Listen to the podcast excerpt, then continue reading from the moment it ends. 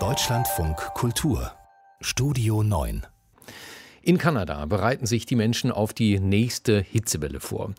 Sie wissen, Anfang des Monats waren im westlichen Kanada Temperaturen gemessen worden bis knapp 50 Grad, vor allem in der Gemeinde Litten. Und die wurde dabei auch noch in einem Flammeninferno fast vollständig zerstört. Berichtet von dort Antje Passenheim. Wie eine Geisterbahn rollt der Reisebus durch die verkohlten Überreste von dem, was einmal Litten war.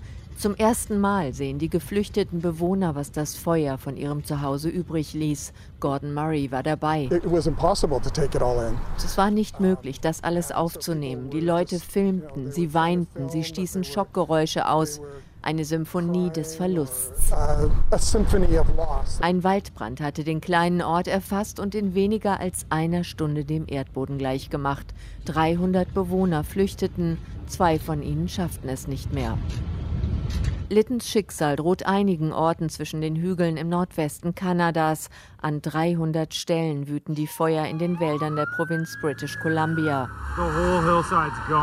Der ganze Hang ist weg, sagt fassungslos einer der Feuerwehrmänner nahe dem Ort Ashcroft.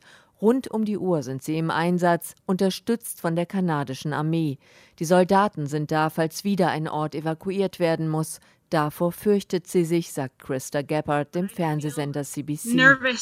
Ich habe Angst und ich bin so dankbar für die Menschen, die da reingehen, während wir alle flüchten. Verkehrsminister Al-Gabra warnt, nach ein paar entspannteren Tagen wird es diese Woche wieder heißer. Die Regierung hat schon Notfallmaßnahmen ergriffen. Züge dürfen bei Temperaturen über 30 Grad waldreiche Routen nicht mehr befahren.